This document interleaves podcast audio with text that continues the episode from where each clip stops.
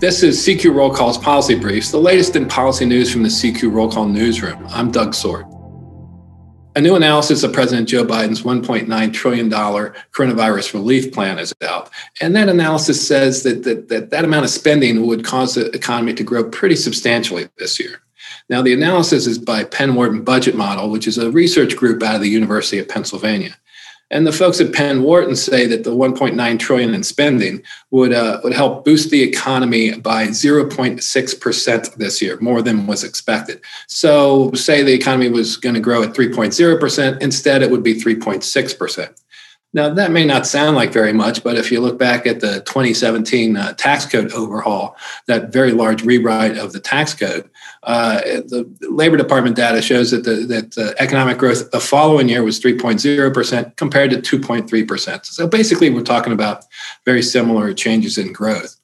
Um, However, there, there is a, um, a downside to um, this large amount of spending that the president is proposing, and that's that it's all being borrowed and would have to be paid back.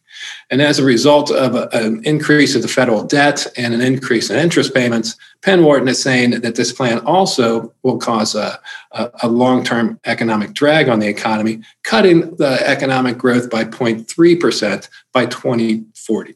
Now, that's the overall plan, which includes a lot of other things like a $15 uh, minimum wage and some food stamp benefits. But Penn Wharton took a separate look at the tax provisions, mainly the $1,400 tax rebate check that so many people are focused on. And what the uh, economic researchers found was that if Americans get that $1,400 uh, tax rebate check, they won't spend very much of it, only about 400. They'll save the rest, which is in line with with, with what uh, apparently was done with uh, uh the previous uh, uh, economic in, impact payments. Still, when you look at all the cash provisions, and that includes not just the $1,400 tax rebate check, but, but also a very large increase in, in the child tax credit, um, the, the plan gets money into the hands of those who are less well off. And, and that's for everybody in that bottom 40% of income earners, according to Penn Wharton.